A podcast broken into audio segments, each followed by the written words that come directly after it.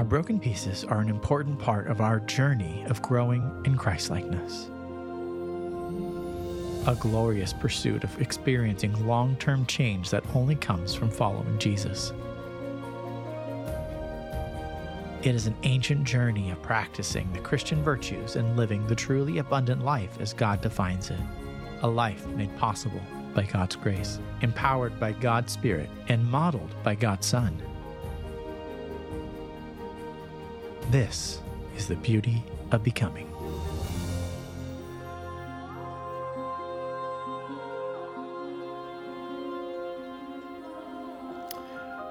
Well, you are chosen, you are holy, and you are dearly loved. I hope you lived in that reality every day this last week. That's kind of where we left off last week. So glad that you're with us here this morning in the room, and those of you joining us online uh, as we continue on. You know, uh, last week that was kind of the the ending challenge is to remember that truth, that reality that you live in. But last week was also the end of our 21 days of prayer and fasting. We've been hearing about how God has been moving um, in our midst as we were together seeking Him. We'd love to hear more of that. If you're willing to share some of your experiences, if you would just uh, uh, let us know at stories at cornwallchurch.com. This isn't like uh, to brag, it's not a competition. It's, it's about celebrating what God is doing and has done, it's about encouraging one another. Would love to have you uh, share with us those stories and uh, we can uh, all be encouraged together as we continue to seek him i mentioned before our 21 days of prayer and fasting that one of the thing one of the things i was giving up was cookies and it was kind of a ha ha ha it, that wasn't a joke that's a very serious thing for me cookies and i have an understanding they're in the house i eat them all of them and so I did for 21 days. I mean, that was one of the things for 21 days, uh, no cookies. And, and during those 21 days, we had a couple of funerals here. And after the funerals, there's receptions, and at those receptions, there's cookies. And I, I, stayed away from them. After one of the funerals, I went back to my office and was studying. And Shar Hansen, uh, who puts on these, uh, she and her team put on these receptions, do a phenomenal job. She came back into my office and said, Pastor Bob, I saw that you left a little early. I brought these for you, a plate of cookies. And in my mind, I'm thinking, you are a tool of the devil right now. Uh, she is sweet lady, but she is just a temptress. And I said, thank you. And I, and I didn't want to hurt her feelings because she was doing this innocently. She set the plate of cookies down on my desk, and there they sat. And on her way home, it struck her. No, no, Pastor Bob's not eating cookies in these 21 days. And she felt horrible.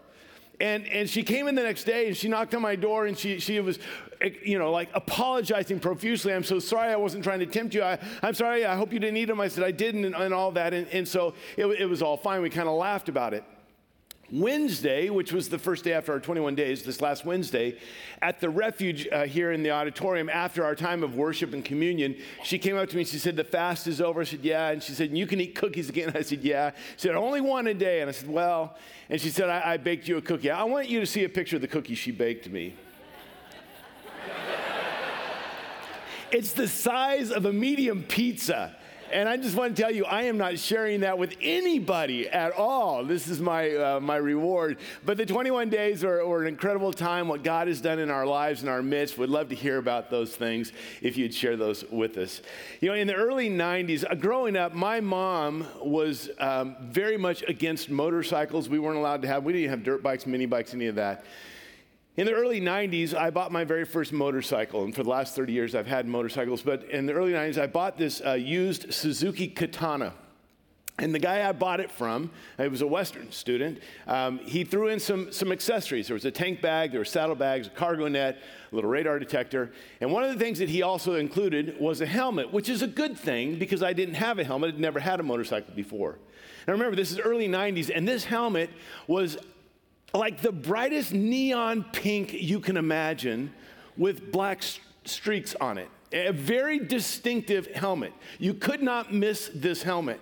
So as I got my, my uh, motorcycle endorsement, began to ride my motorcycle with my pink helmet um, to church, to events, people began to equate that helmet with me. And I would hear some, time to time people at church would say, Hey, I saw you this week on your motorcycle. I said, How'd you know it was me? Uh, the pink helmet.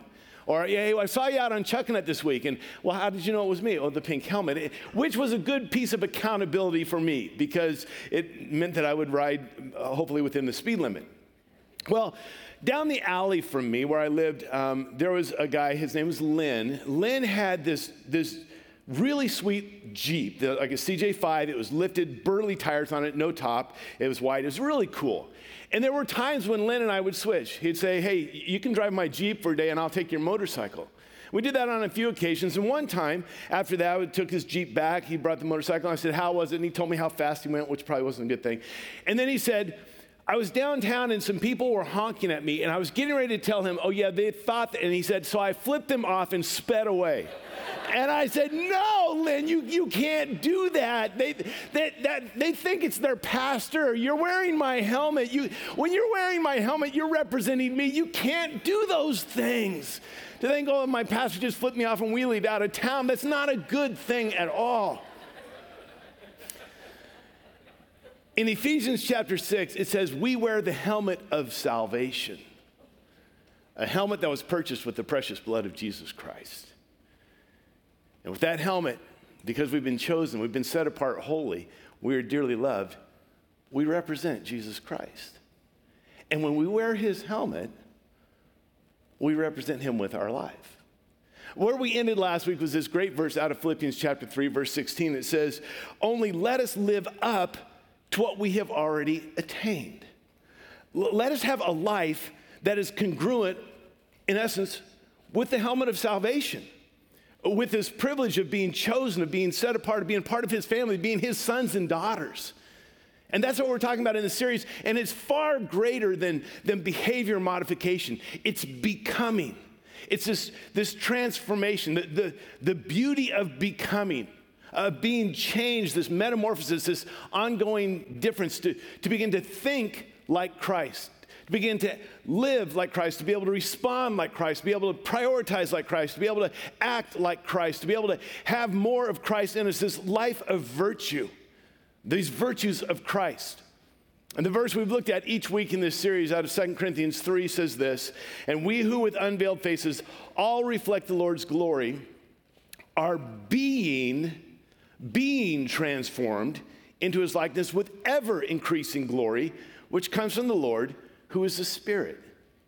It's this ongoing transformational work where we are intentionally and incrementally, continually becoming more like Jesus Christ.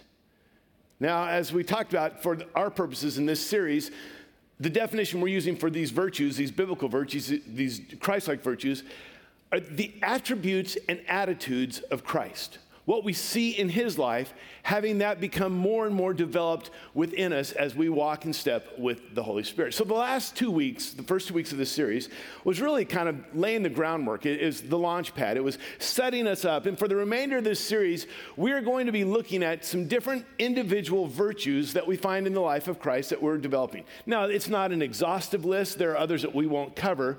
But we're going to be looking at some of these virtues, one each week, that we can be, continue to, to grow in, continue to pursue, uh, as it said in 2 Peter, to make every effort to add these things to us in increasing measure so that we will not be ineffective or unproductive in our knowledge of Christ.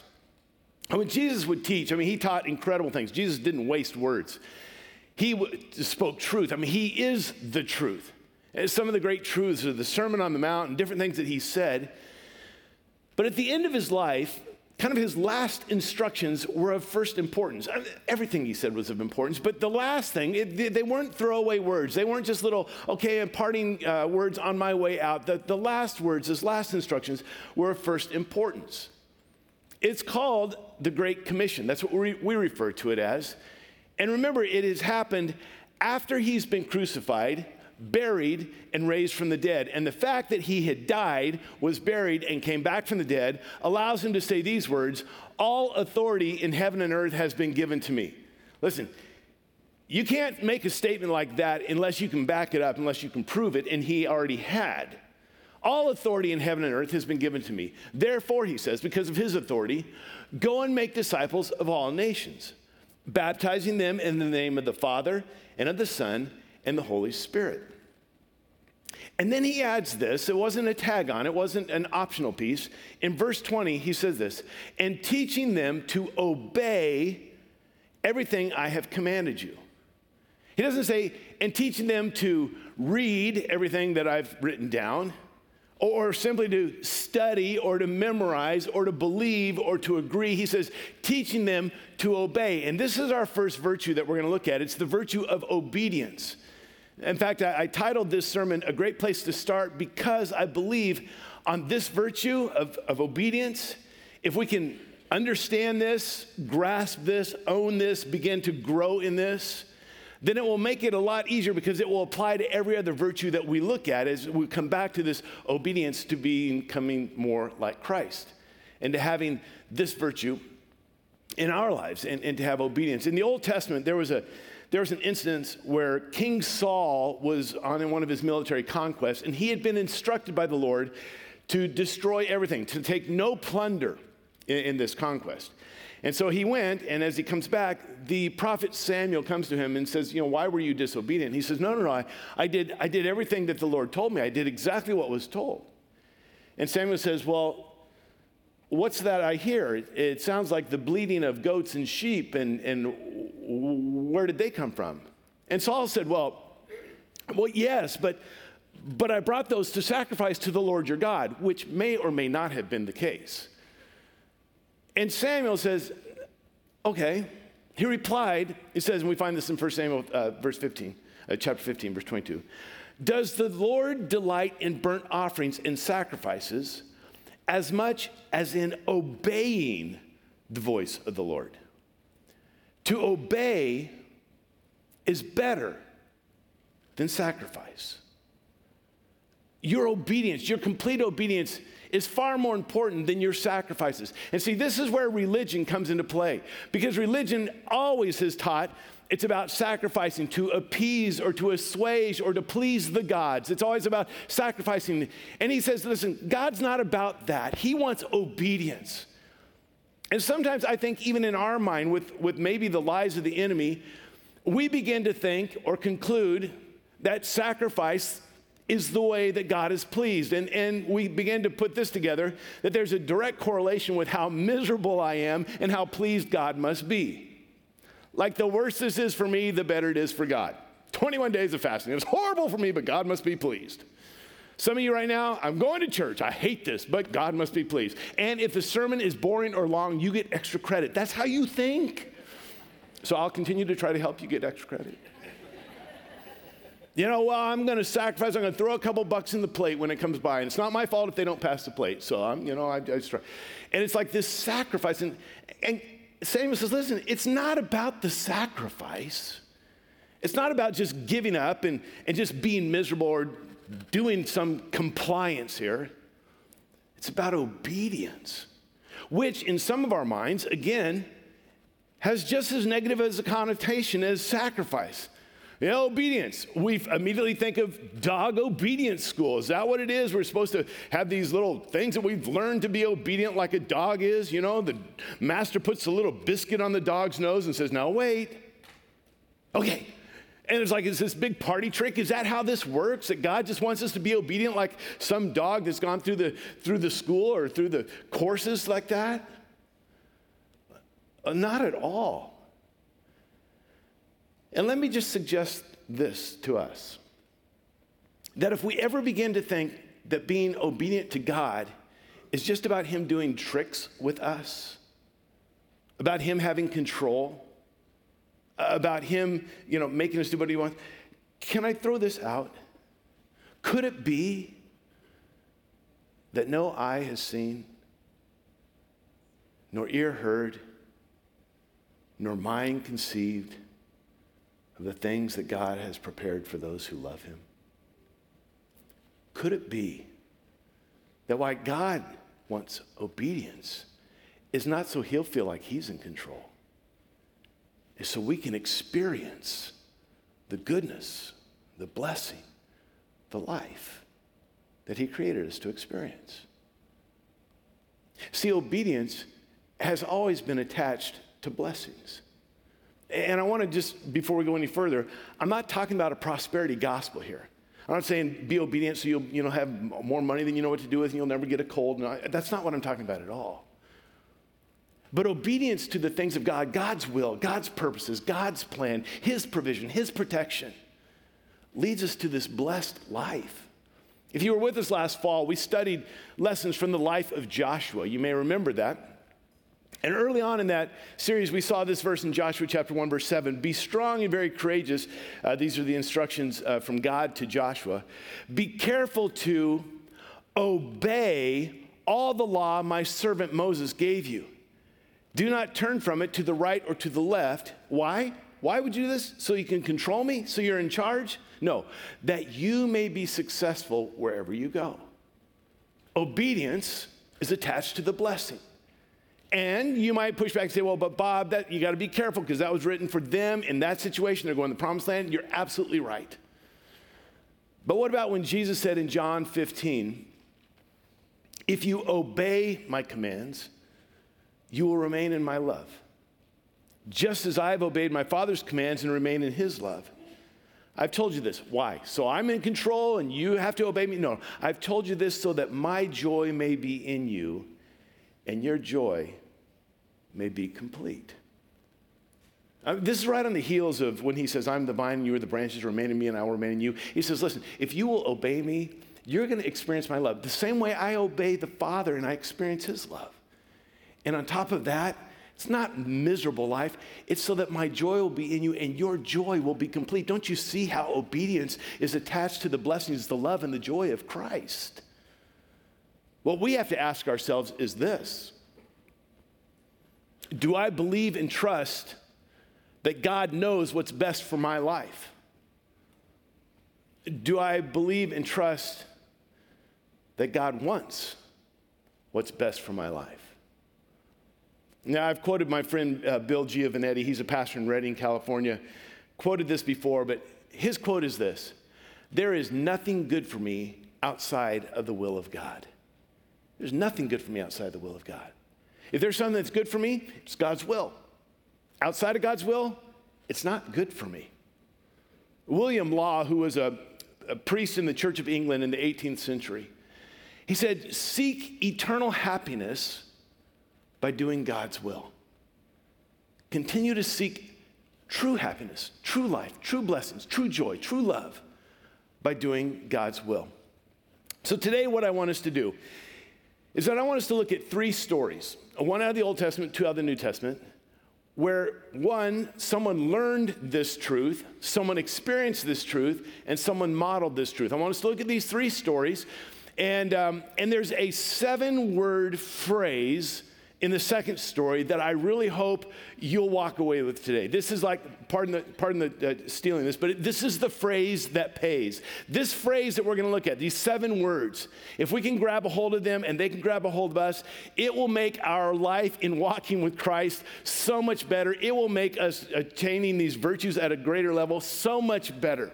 But let's start with the first story out of the Old Testament. It's a story about a guy named Naaman. It's actually probably really pronounced Naaman uh, because of a double A, but, but that doesn't work if you're playing the name game with Naaman. You know, Naaman, Naaman, Bobaman, Banana, Fana, Fofaman, that works good. Naaman, Naaman, that just messes the whole thing up. So we're going to just stick with Naaman today, if that's all right. All right, we're going to look at his story in 2 Kings chapter 5. It starts off this way. Now, Naaman was commander of the army of the king of Aram. So he's not Jewish and not a part of the nation of Israel. He was a great man in the sight of his master, the king, and highly regarded because through him, the Lord, Yahweh, had given victory to Aram. He was a valiant soldier. Now, right off the bat, you see that while he's not a part of God's chosen people, he's not Jewish, he's not a part of Israel, God blessed him. And on top of that, he is highly regarded, he is revered, he is respected.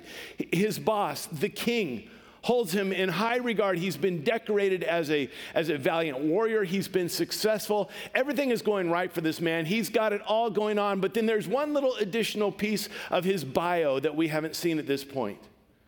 And it says this But he had leprosy. That changes everything. Now, in some of your Bibles, there's a little letter or a little asterisk. You go down, it says leprosy is a term that's used for all kinds of skin conditions. It was kind of an umbrella term that was used Yes, that's true. But in the context of this story, and you see the measures to which they go, I'm guaranteeing you that what he was experiencing was not a rash. It wasn't just a little bit of hives. It wasn't just an infected cut that hadn't healed up yet. My belief in this one is that he did have leprosy, Hansen's disease, as we refer to it.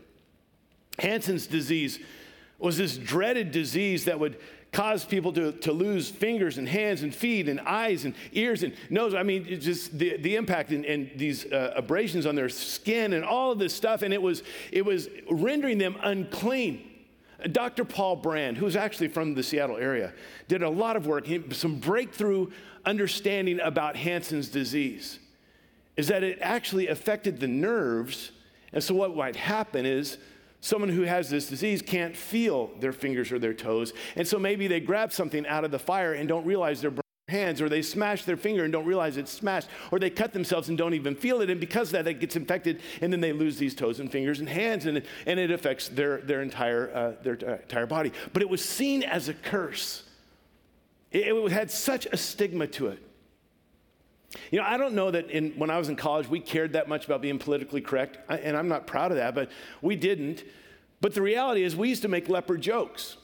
And part of that is because leprosy in the United States is really quite rare. The maximum, what I've understood, is that there's maybe 100 cases a year, and it's usually can be taken care of with antibiotics and such. So we used to make jokes about lepers. I don't know if you did either. You know, the leprosy guy who played hockey and had the face off in the corner or that kind of thing. Or what do you call two lepers in a hot tub, you know, stew? Or, you know, we would sing that song, Leprosy, I'm only half the man I used to be. There's a gooey gunk all over me. Okay, so we had all these jokes about leprosy not realizing the stigma and what it meant to people. And then I went to India and traveled on a train outside of Calcutta to a, a little town called Titagarh. And along the railroad track in Titagarh, there was a colony set up by Mother Teresa and her Sisters of Charity for people who had leprosy. And we went to this colony, and, and the people who were taking us there said, don't look at them like animals in a zoo. These are people. They have been rejected by their families. They're not allowed to go back to their villages. They can't have jobs. They, they can't have anything. But what we have here is a chance for them to have dignity, to be a part of a community, to, to, to have a purpose. And the best thing that you can do while you visit here today is to touch them because people won't touch them. They're seen as cursed, they're outcast. And at first, we were a little, I was a little skittish, all that I had heard about leprosy and, and, and these people. And so I said, well, let's, let's do this. At the time, some of you remember uh, Bob Saylor was our missions director at that time. Bob got this bottle of lotion, and there's these gnarled hands and these feet that are all stumps and these eyes that are not there. I mean, it, it, visually it was, it was pretty appalling he got in there and he just started rubbing their stumps with this lotion and bob he would talk to them not they can't understand a word he said he just talk, talk, talk. Oh, that feels good. Yeah, you got those great glasses. He'd just be talking to them all the time, just touching them to show them that they are worthy of a human touch. Naaman finds out he's got leprosy. Usually started as just a white spot on their skin, which is a bummer if you own restaurants in British Columbia. But regardless, that, that has nothing to do with it. Maybe just a white spot, and he sees this white spot and he knows this is leprosy. He knows that his life, his family, his future hangs in the balance of this disease. Because as it spreads, he will not be able to be a part of the army anymore. He will not be able to be a part of his village anymore. He won't even be able to be with his family, to, to kiss his wife, to hold his kids. Everything will be gone for him. And when he discovers that he has leprosy, his wife, Mrs. Naaman, we'll call her, has a, a servant girl who is Jewish. She was from Israel. And she speaks up and says, Tell him to go to Samaria. There's a man of God, there's a prophet who can heal him. So, well, what, what's the harm in trying this. So Naaman goes to the king of Aram and says, Hey, we've heard this. And the king says, By all means, go. In fact, let me send some clothes with you and some silver and some gold. We'll pay this guy if he can heal you. And so Naaman goes back to Israel and he goes to the king, not to the man of God in Samaria. He goes to the king, and the king tears his clothes and says, Why do you come to me with this? Do you think I'm God? You think I can heal you? I can't. You trying to pick a fight with us? And then Elisha hears of all this. Verse 8 Elisha says this Have the man come to me, and he will know that there is a prophet in Israel. Let him come to me. I, am the one that this little girl spoke of. So in verse 9, so Naaman went with his horses and chariots. Uh, he's got a whole entourage. He's got all these clothes and all this gold and silver that he's going to give. Goes with these horses and these chariots and stops at the door of Elisha's house. Elisha sent a messenger to say to him, Go wash yourself seven times in the Jordan, and your flesh will be restored, and you will be cleansed. Very clear. There's a remedy for this. There, there's no uncertainty here, there's no ambiguity. There, it's not even a difficult task. Elisha sends someone out and just says, Here, Here's the word go to the Jordan, dip yourself seven times, and it's all done. Great. I mean, this is it. I mean, his, his whole life can be restored his health, his family, his future, all of that. Verse 11.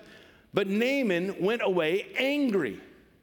Now, wait a second, Naaman.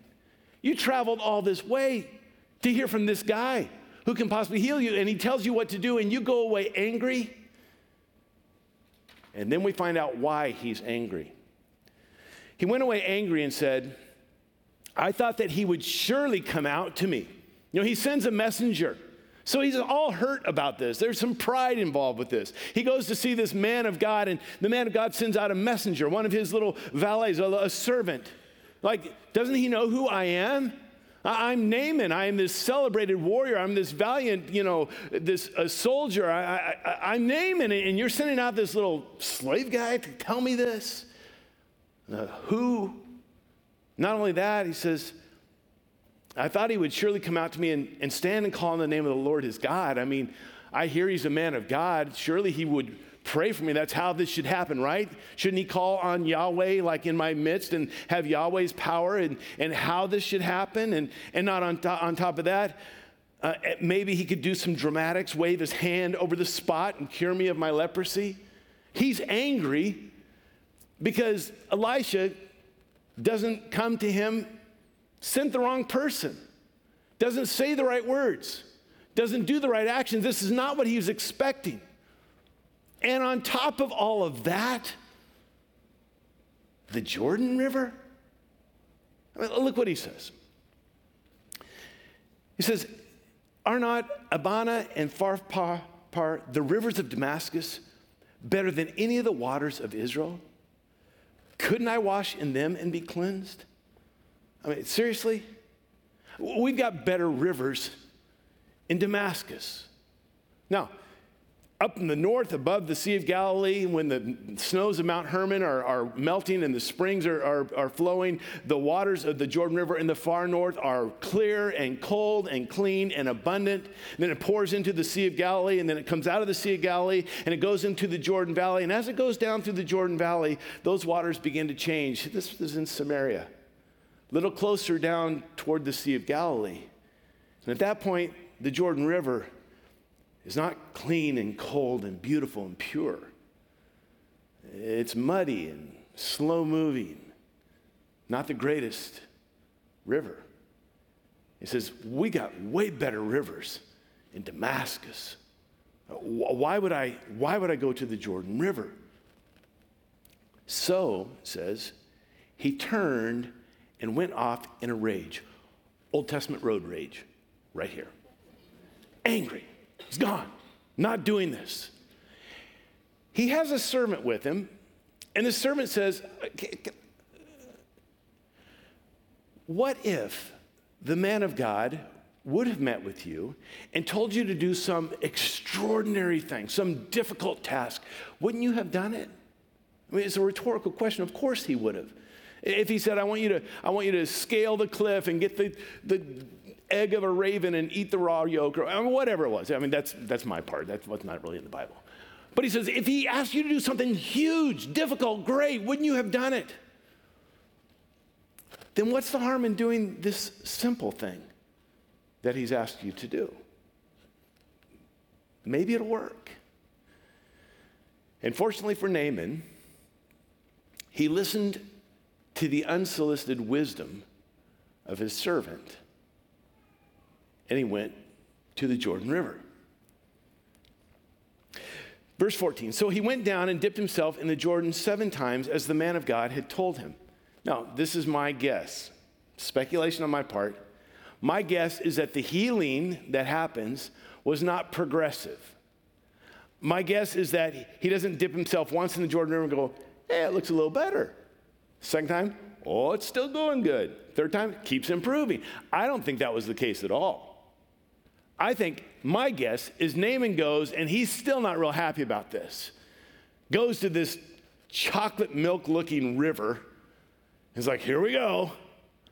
Dips himself once in and thinks, this is the worst river in the world. I'm probably going to come out with more diseases than I had going into it. I'm going to need all kinds of antibiotics after dipping in this crazy river. Goes and dips in a second time, like, I hope no one's looking because who would ever bathe in this nasty old river? Dips in a third time and he just thinks to himself, This makes no sense whatsoever. If it's just about dipping seven times, I could do that anywhere. Why here? Dips in the fourth time, now he's halfway through and says, This is a total waste of time. Why do I keep doing this? Goes and he dips in in the fifth time and says, This is so stupid. The servants think, It's five, come two more. Dips in the sixth time, no change. This isn't working. Why would I do this? But he dips in the seventh time. And his flesh was restored, and he became clean like that of a young boy. What if? What if he would have stopped at six? What if he didn't give full obedience? What if he didn't listen to the servant boy? What if he didn't follow through what the man of God said? See, I think, and this is a great lesson for us, we may not understand until we obey. We want all the answer, all the questions answered. We want all the reasons why. We want all the logical stuff kind of dispelled. We want all that, but we may not understand until we obey. Uh, Bill Johnson said, It's in the obedience that we gain the understanding. Andy Stanley said it in a way that's a little more catchy. He said, To understand why, submit and apply. Now, let me take some of you back, I mean, way back, to the original Karate Kid. We're talking way back. Some of you remember the original Karate Kid with Daniel San and Mr. Miyagi. And Mr. Miyagi has him put wax on, wax off. Like some of you are doing this right now. You know, paint up, paint down. Big board's left hand, little board's right hand, up, down, wax on, wax.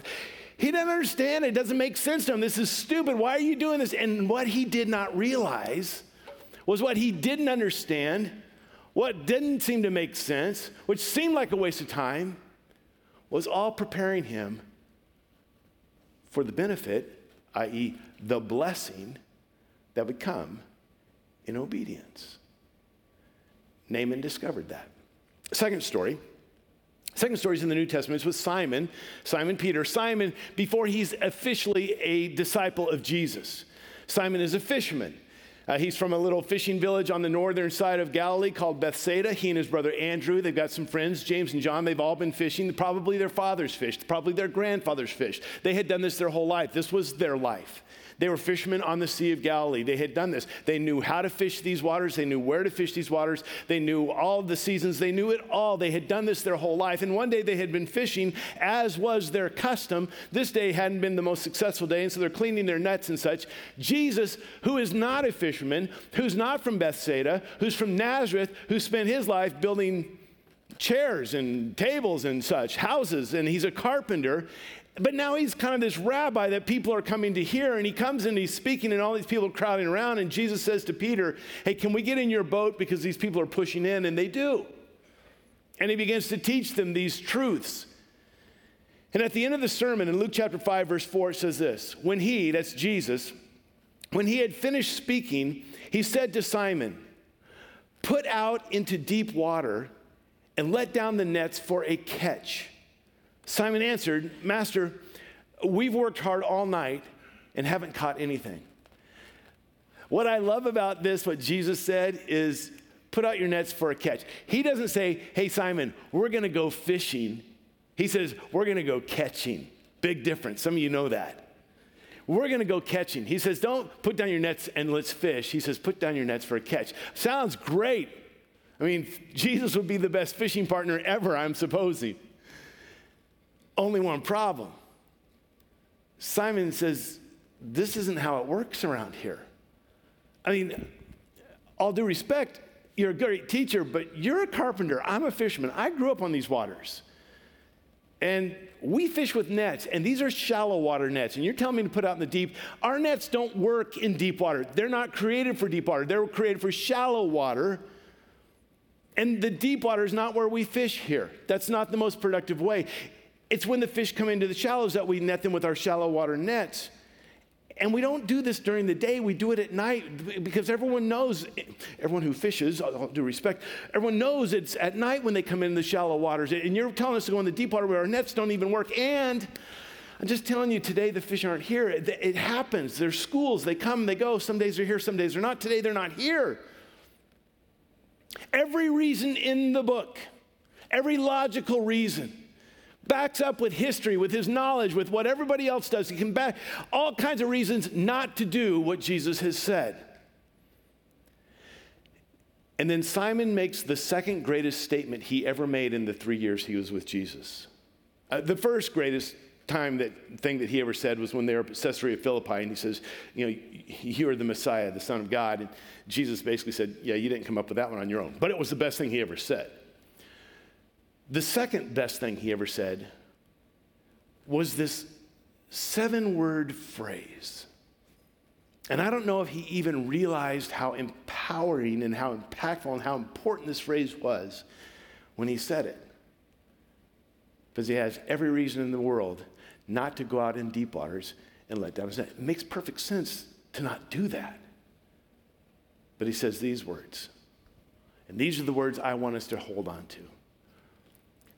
But because you say so, I will. But because you say so, I will. Oh, will you read those words with me out loud? But because you say so, I will. Can you read it a little louder with me? but because you say so, I will.